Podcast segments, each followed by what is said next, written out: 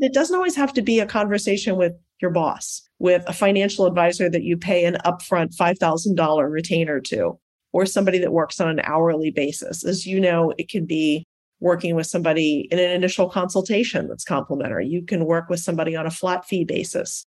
For some people that are just really concerned about how much money goes out the door every month, I say, would it be helpful to write down what you spend every month?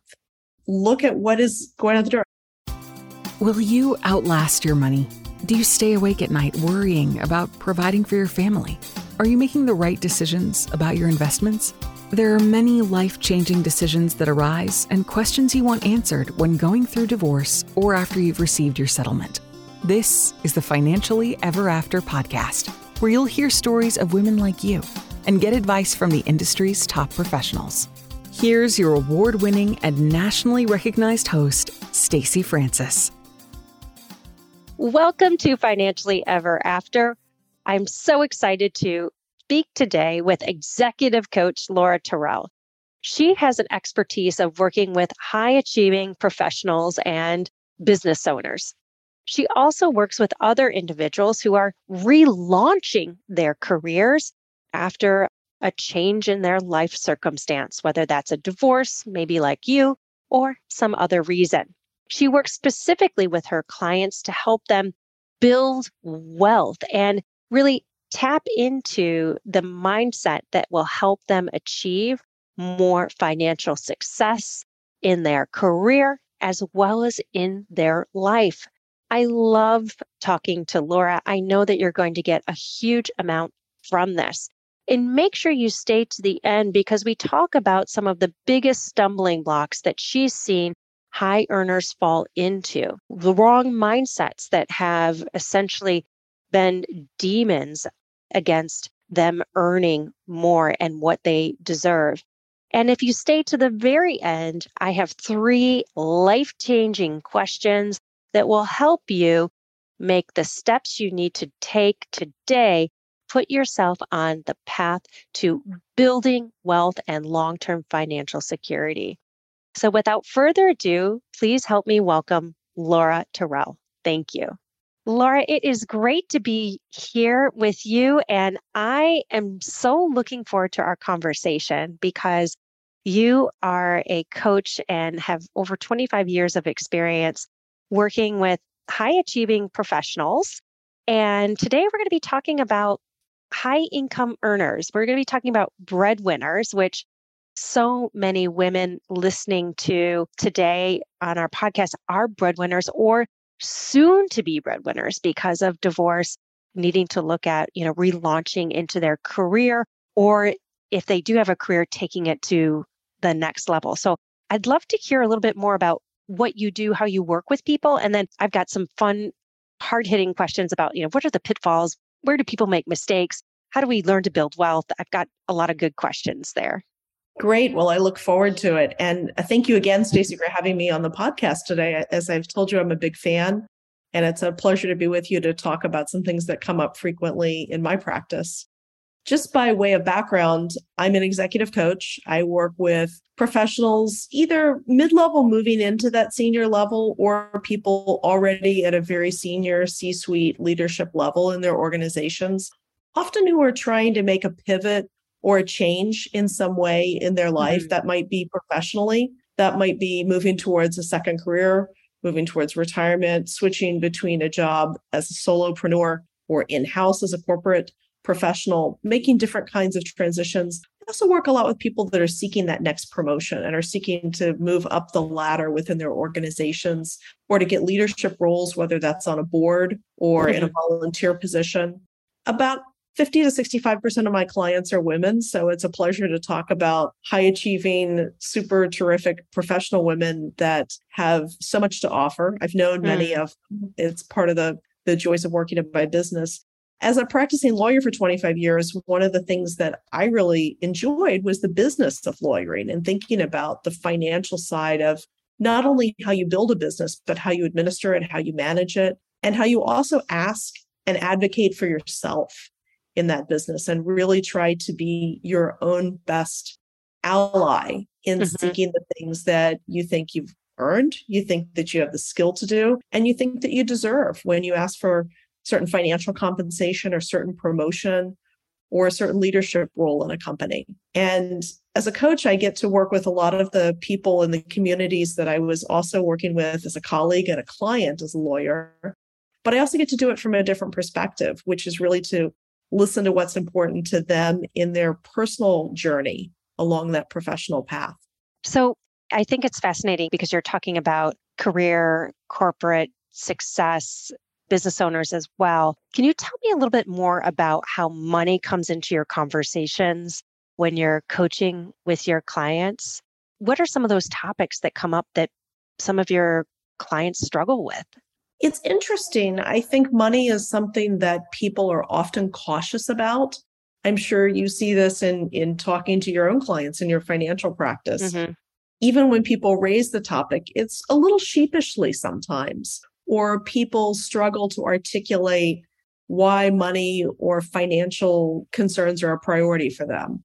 Mm-hmm. For example, I have a really wonderful client who is very upfront that she is the breadwinner for her family and that she's planning for children who are going to college. She has a home that needs to have payments made on it. And she's in a super successful role with a publicly traded company at a very high level. I think she has a lot of runway in her future with the company. And she's very confident when she talks about that work. But when she mentions that she's the breadwinner, she says almost sort of quietly, and that means I do need to think about money. And one of the things that we hmm.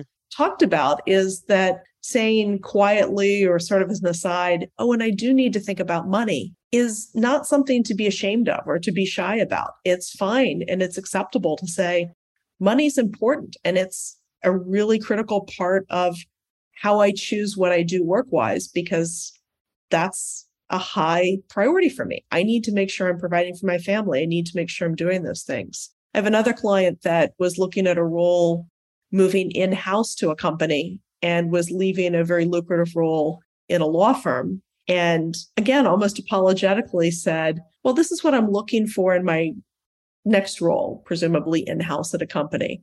I'd like to be doing this type of work. I'd like to be having this kind of relationship with my business clients. I'd like to feel integrated as part of a team. And is it okay for me to say that I would also like to be compensated well? Because money is kind of important to me. And I said, yes, it's okay to say that money is important to you. In fact, if you didn't tell me that money was important to you, we wouldn't be having a very fulsome conversation about what kind of role might work for you. And if you identified a position that didn't meet that criteria, you would probably be disappointed. It would be really hard for us to work and try to find the right role and for you to think about how to evaluate yeah. the job opportunities you get. So I find people are often very nervous about acknowledging that money is important for them in a professional role. Yeah, you know, it's interesting that, that you say that. Money is kind of the taboo subject. We don't really talk about it. When's the last time that you sat and had a cocktail with your friend and exchanged W 2 information? Probably never, but you may have had conversations about who you're dating and, and what, you know, some of other very personal things. And it's interesting. I, I find that with our clients too, their money DNA of kind of like how they were raised, what those initial uh, thoughts about money were as they grew up from whether it was parents or other important people, really imprints on them about money. And a good number of us grew up feeling ashamed or, or feeling sheepish about asking for money. And then struggling with what are we really worth? There are so many topics that can hold us back. What are some of the main ones that you see in your clients, Laura? Often very high net worth individuals, including people who are in leadership roles, high profile positions, even well known, publicly well known people who are doing financially well in the sense mm-hmm. that most of us would say, wow, making X amount of dollars is a great salary, great income. And this person seems to have lots of trappings of wealth. They have great cars, they kids go to nice schools, they take wonderful vacations. I find that some of those high net worth individuals really are not engaged with managing their financial picture and not very interested in it either. You mentioned not having conversations with friends or colleagues about, you know, your W2s. I find many people have never had a conversation with their spouse, with their best friend, even just do you think we should engage a financial advisor or I'm really concerned about inflation or you know, I feel like I make a lot of money at my law firm, but I never seem to be able to save very much. And people just don't have those conversations as readily as they might. And I see as a result a lot of high net worth people that can be very concerned about money and have mm-hmm. unrealistic expectations about when they could retire or what they need in the next job or whether they're making enough to sustain themselves now or are very disappointed when they don't get a substantial bonus mm-hmm. even though mm-hmm. they're making good money because they haven't really thought about what it takes to meet their financial needs what their goals are and how realistic that is. They're almost sort of letting it operate in the background on autopilot. And it's interesting because I've seen individuals pulling in one, $2 million a year who have credit card debt, have literally, you know, are not building wealth. And then I also see other individuals who are pulling in that type of an income and have amassed huge amounts of wealth. So why is it so those individuals that are not able to build wealth, even though they're pulling in such high incomes. How does that happen? Obviously, it's the expenses are too big for you know, the income that they pull in, but that's a pretty simplistic answer. Like, how do you see that show up for any of your clients? And how do you approach it with a client? How do you say you're spending too much?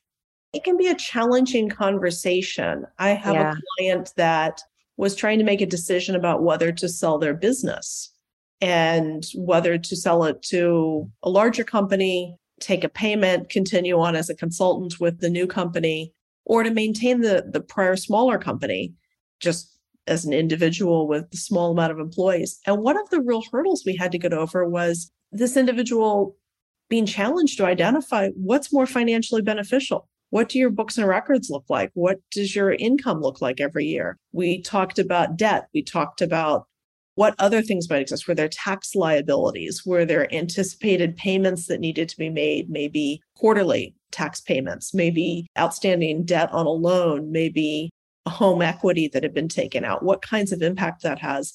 Some people that are really good at many things just feel fear around the topic of money. And as you say, that can arise from a variety of places. It can be, I didn't go to law school to manage money or manage a business. I went to be a lawyer. It can be, in my family, we never talked about money. Or it can be something more like, I don't feel that I'm living all that well, but I have to maintain a certain standard of living to be in the profession that I'm in. So I think that the reasons can vary and people's motivations are very personal. One of the things I try to learn about clients is what's motivating them. In the case of the client that was looking to sell a business, a significant motivation was to get into a better financial position. So every time we talked about the trade off between selling the business and keeping it and maintaining it as a small business entrepreneur, we really had to get back to that topic of okay, what does the financial picture look like if you maintain the business versus if you sell the business? let's not walk away from that because this is fundamental to your number one priority which is a better financial position but that was that was a long conversation over a number of different sessions and over a long period of work together i do think that people are scared of things they don't understand and some people associate money with math and mm-hmm. I, I was mm-hmm. never good at math and I think that is a bit of a trap. Money is not about math. It's also about your values. It's also about what your priorities are. It's about where you want to go, what your goals are in life. And some of those things help drive the financials, but they don't depend on being able to do advanced calculus to come to a financial place that you feel more secure and more confident. You know, you bring up a good point, Laura, that money is not necessarily math. And if you have loved ones thinking about, well, money is for making sure that they're going to be okay. And I know with women, there's a, a, new topic that's being spoken about that just makes my heart so happy. And that is generational wealth as a way to stave off poverty among women who tend to be, as you know, much more impacted by poverty. And thinking about that this is not just for you, which sometimes we as women struggle with wanting to be paid fairly just for ourselves. Sometimes it's easier to be paid fairly and advocate for ourselves and to build wealth when we think about not only just ourselves, but all the people that we so desperately care about in our family and our loved ones and the charities and the missions that we want to support. Sometimes it's easier to advocate for others than really ourselves. I'd love to hear from you too, Laura. Do you have any advice for those people who are listening in who are identifying with many of these different mindsets, whether it's the I'm not good with math, or I'm not comfortable asking for a raise, or I feel uncomfortable earning what I earn, any of those things that are holding them back. And I'll just share that I have struggled. I have struggled with this too, especially as a business owner when I started my business. I vastly undercharged for my services. I mean, vastly undercharged. And I worked with business coaches, and I remember them telling me, What are you doing? You're undercharging. You're pretty much giving away your services. And it was really quite a journey for me to have this really build the self confidence to essentially earn what I am worth. But it, it didn't happen overnight, at least for me when you see things like that, how do you help someone start to lead them down that path to essentially what I think is like self worth and real confidence in themselves? The first things I often ask clients to think about is what resources or what information do they feel comfortable accessing? So, someone that doesn't have a great sense of what their financial picture looks like, whether they might be able to retire in 10 years, 20 years, whatever period of time or are worried about the credit card debt that they have but don't want to look at it is okay, what would help you to start thinking about this? For some people, that might be a conversation with a financial advisor that they feel comfortable with. For some people, it might be you don't need to have a conversation. Maybe you need to interview them and see how they would work with you. For people that are unsure about what to ask for in a raise or what they should be paid, one question we start with is how do you know what you want to ask for? Do you have a figure in mind? Do you know what people in the industry are paid? What could you do to find out what that is? I have a client that I worked with that was really uncertain about where they fell in the salary structure of their company, but had never had a conversation with anybody internally. We talked about some options for people that the person could talk with they actually did end up speaking with someone that was a good friend and asked, How do you know what the band is that people are being paid? Person whipped out a chart from under the table in their Oh my God. Said, oh, I can tell you what people get paid. I was on the committee that did this last year. And I can tell you that you ought to be paid more and that there are people with your experience in this band. But I, I think sometimes people are, are just really afraid to reach out and have an initial conversation it doesn't always have to be a conversation with your boss, with a financial advisor that you pay an upfront $5,000 retainer to, or somebody that works on an hourly basis. As you know, it can be working with somebody in an initial consultation that's complimentary. You can work with somebody on a flat fee basis.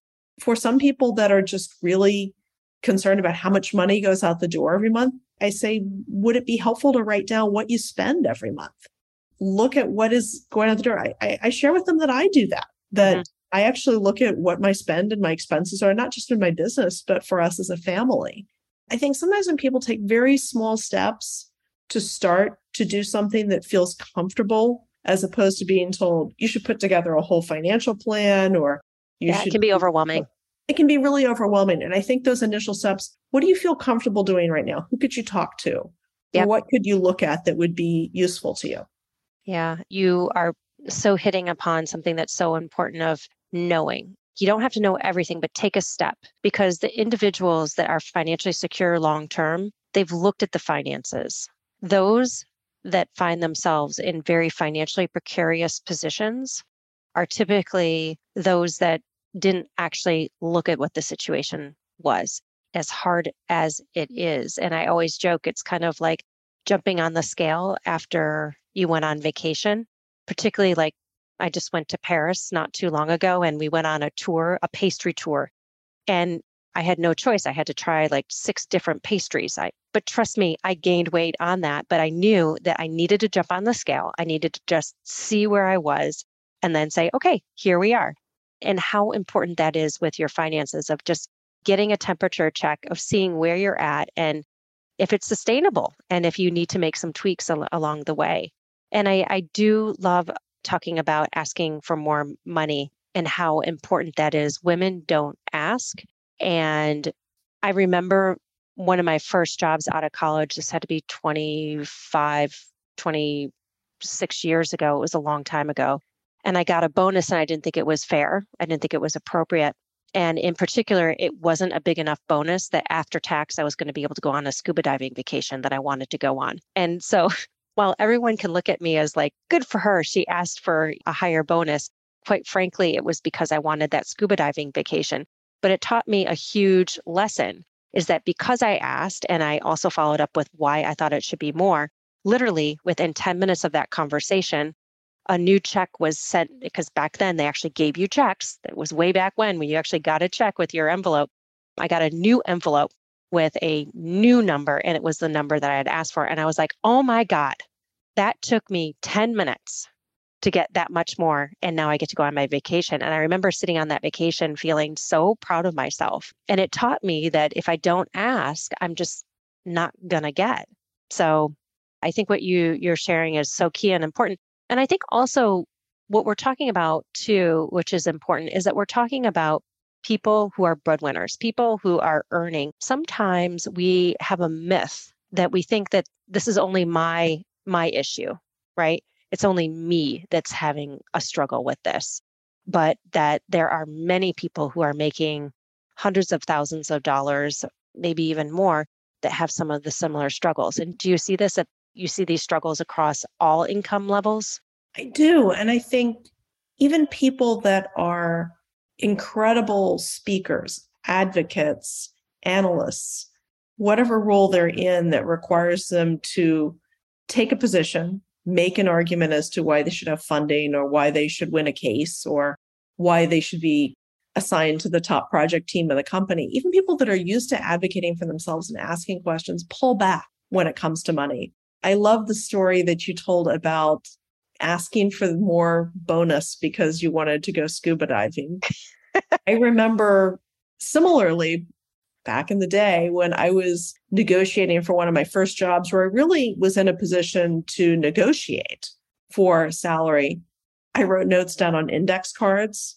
I practiced what I was going to say. And I thought, this is crazy. I stand up in court all the time and respond to people and I prepare for court arguments. This feels as tough as preparing for a court argument. But it was just as important that I learned to be that advocate for myself. And I think sometimes people are afraid to ask when it comes to themselves or afraid to spend the time thinking about it or think, if I get pushback and somebody says, no, that's a really high number to come to. I spend a lot of time with high net worth people also talking about how do you bring up salary in conversations about a job? How do you ask? What's the response if somebody says, well, what do you want to be paid? And we talk a lot about not negotiating against yourself and not tossing out a number that's too low, but also being cognizant of where you fall in the industry and getting the right structure. For some people, that's a, a straight salary. For some people, that's an equity share. For others, it's stock options. And understanding the nuances of that and really breaking it down and thinking about what do you want to ask for and how do you phrase it I've had those calls where I've sat there with my index cards. I've sat there and talked through that. And the preparation is so important for it. But as you say, the reward is so great on the other end. And even people that are CEOs and presidents of large publicly traded companies have done a negotiation over salary. In fact, they've probably done it more often than you have. When somebody goes to head General Electric or to head J&J or Procter and Gamble, they're coming in with a certain expectation and they're talking to the board. They're talking to the people that are hiring them and they're thinking about everything from do i want to have an option for remote work? Do i want to have a certain number of stock options? Do i want to have a guaranteed? Do i want to have a vesting schedule that makes a difference? They're preparing those same index cards. They're just doing it at a different place and at a different time. And so much of what you're sharing too i think is so powerful for those of us that are business owners being able to advocate for ourselves. there are times, particularly on the divorce work that we do, we work on an hourly basis. And it took me a while to feel comfortable with what our hourly fee is. And so I would practice in the mirror. Now, granted, it's far below any of the lawyers that we work with or anything like that. So it's very reasonable. But for me, I had some hangups about charging that per hour, and I had to practice.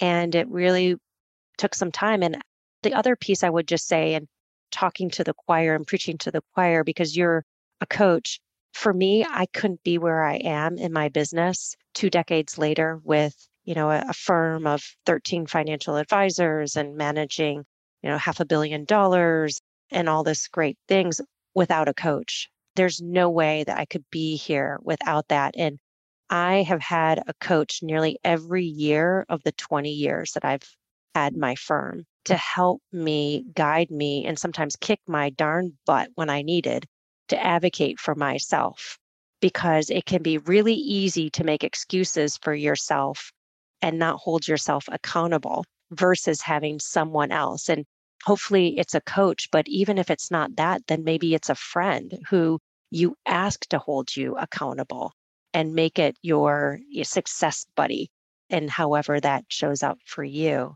But I, I just can't imagine doing this all on my own. I really can't imagine it.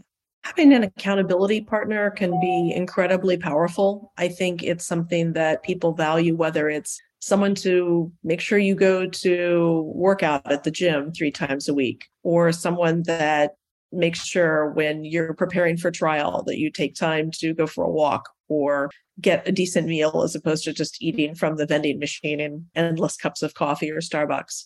The same is true at a business level. You need somebody to be a personal board of directors, if you will, someone that can be objective, but also supportive and really focused on what's unique to you.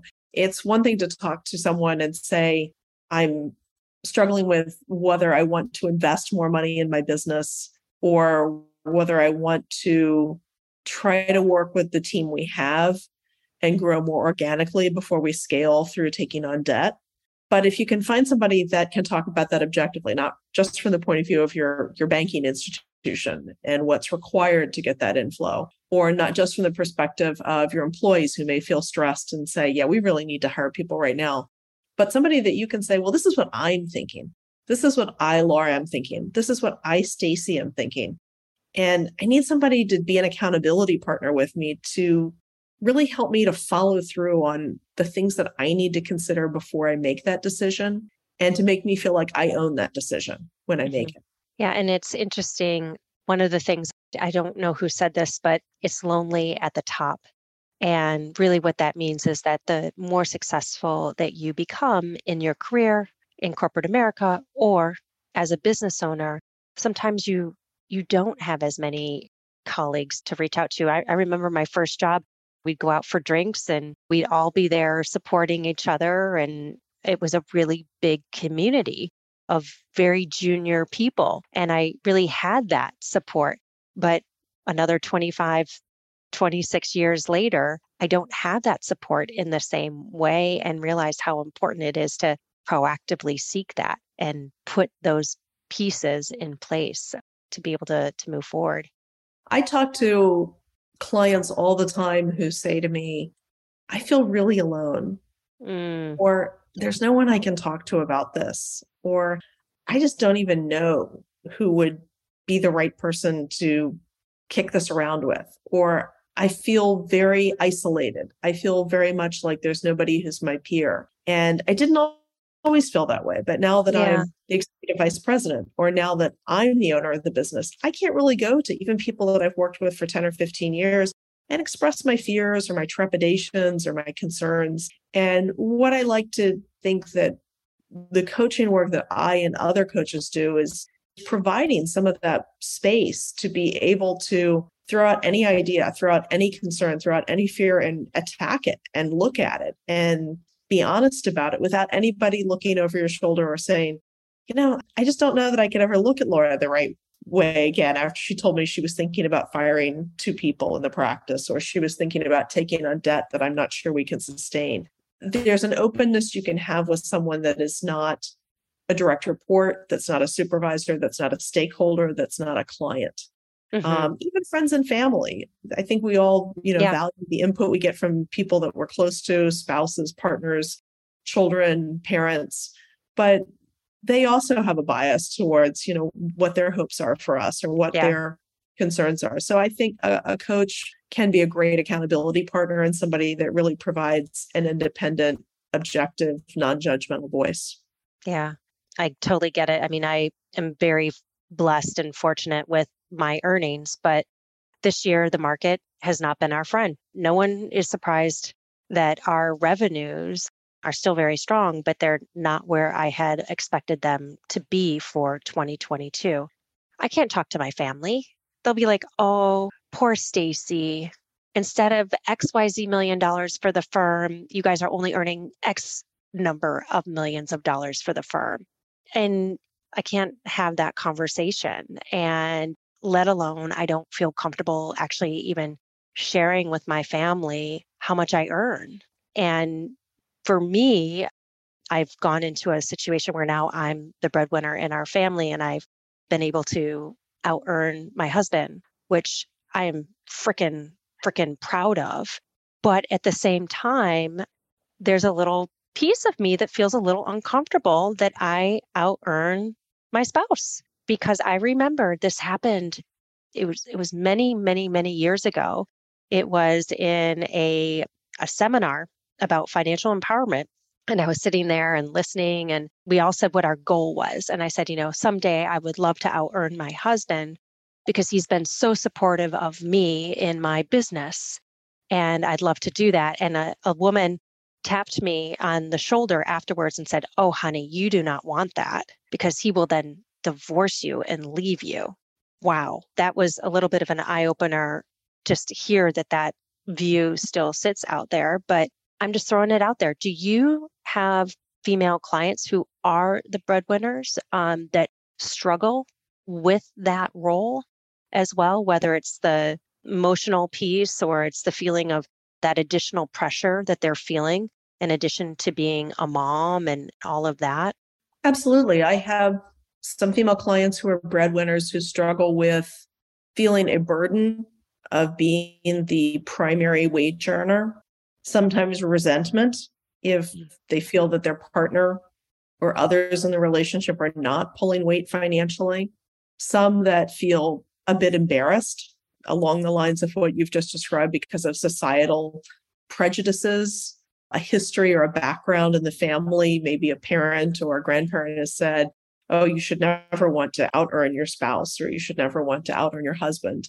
I think there are a variety of ways that people can feel pressure, that they can feel resentful, that they can feel embarrassed, or that mm-hmm. they can feel proud, but proud with a little asterisk after it sometimes, which is, I feel proud but some of what you've just described to me. So I think those are all reasonable and understandable ways in which people grapple with that role. I've also talked to male clients that feel a societal pressure because they see it from another side of the coin, which is if you're a man and you're not providing for your mm-hmm. family, there's something wrong. So if you're a stay at home parent, for example, and the person who's primarily handling childcare and other things on the home front and you have a female partner that is earning the largesse of money, that can be embarrassing. That can feel shameful to some people, again, because I think of societal cultural norms and pressures that arise. So I think there's a lot of dynamics that, again, what we're talking about, it comes back to money and it comes back to how you approach that. I do think a real strength in the people that I work with that have concerns about money, whether it's as a breadwinner in a family or as someone who's worried that their bonus is not going to measure up at work is trying to have pretty honest and real and regular conversations with your life partner about money and being more upfront about it. My husband jokes that he and I talk about money way too much. Not in the sense that we talk about every dollar that we're spending on a loaf of bread or a gallon of gas, although we're like most people more conscious of that these days, but we could talk pretty regularly about what our priorities are financially and how we're aligned and what we want to plan for. Do we want to take a certain vacation this year, or would we rather put that money towards something else? Or do we have some maintenance that's been deferred on our house that we need to do that probably isn't as sexy or as glamorous some other things we could do? But just having that alignment and having a real conversation, I think, is important. I also think having somebody that is a financial advisor in your life that you can be honest with is important. Too many people we were talking about coaching and I think financial advisors can be really strong coaches as well for mm-hmm. their clients. A lot of clients are afraid to tell their financial advisors about money concerns they have or yeah. what their goals are, or even the fact that they have $15,000 hanging out there on a credit card somewhere that they haven't paid off. But yeah. if you don't have honest and regular conversations, it's not only harder for you to make progress towards goals financially or getting comfortable being the breadwinner or what it means to be the breadwinner, how much money you need to have this year. But it's also harder to get the right questions back from your coach, from your financial yeah. advisor about what would make a difference to that. And I'm sure you've seen that with clients that just are afraid to ask or yeah. maybe say something like, I'd like an aggressive portfolio, but don't really want to discuss what that means or what that looks like. So, this is an interesting story working with a, a new client and she shared that she didn't feel comfortable talking with her financial advisor about the fact that she really wanted some plastic surgery and was a gentleman in his 30s and you know she had some things done and so she told him that it was upkeep on the house and how her house was really needing an, a lot of upkeep and his response was, Well, should we look at selling? Does it make sense to sell the house? And should we run this financial through your financial plan? Which kudos for him for just being concerned. But she realized at that point that, like, wait, I, I can't have honest conversations. And I don't think it was his fault. I just, that's how she felt. And she felt working with a woman, she felt more comfortable having those honest conversations.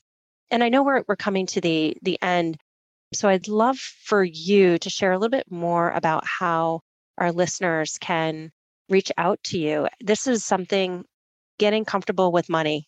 Every single person on the face of the earth can do better with. It doesn't matter where you are, we can all do better with. How do people learn more about how to get a hold of you and then also any additional resources you might be able to share? Well, the best place to learn more about the work that I do is to check me out at my website, which is Laura Terrell, L A U R A T E R R E L L dot com, lauraterrell.com, and to look at the kind of things that I talk about with clients. I give some testimonials from my clients, I share some of my background. I also have a blog where I regularly post about things that come up in professional life, whether it's asking for promotion, figuring out how to better engage in the workplace. I regularly work with clients on interviewing, negotiating for salary, addressing promotion, trying to evaluate whether to move or whether to try to stay at the same company, which is financially more remunerative, and really encouraging people to be honest about what their financial needs as well as their financial wants are in the roles that they play.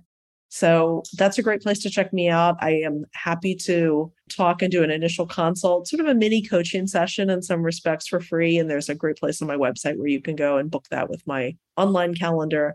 Also on LinkedIn, like most of us these days, and love to post what's on my mind there. So that's a great place to check me out as well. Yeah, you have some great content there. So for all of you listening, make sure that you go to Laura's LinkedIn. She's got some great content and also on your website too. So Thank you so much for joining us and sharing more about how you work with individuals and, and what those biggest pitfalls are, and more importantly, how we can overcome that. Thank you.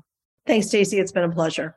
I so enjoyed speaking with Laura, but you are not getting off without a little bit of homework. I want you to ask yourself three things because so much came up today about mindset and about moving forward and, and really building wealth as a breadwinner, as a high income professional and possibly business owner, if that's the case for you. The first question is Do you have any money myths or mindsets that are holding you back? The second question that I want you to ask yourself is Are these true? And why or why not? And then the third question is What one action can I take today to better my financial situation? Mindset is difficult. And as we know, we all come to money with different hangups, I guess. And so starting the job of unpacking that is really what we all need to do. And these three questions I know are going to put you on that right path. If you have any questions about your financial situation or want even a second opinion, feel free to reach out to me. My email is Stacy, S T A C Y, at francisfinancial.com. You can also go to our website, www.francisfinancial.com. We have some fantastic resources. We have free consultations, and we're here to help you to make sure that you're on the right path. Thank you again for joining us for Financially Ever After, and I'll be seeing you in two weeks.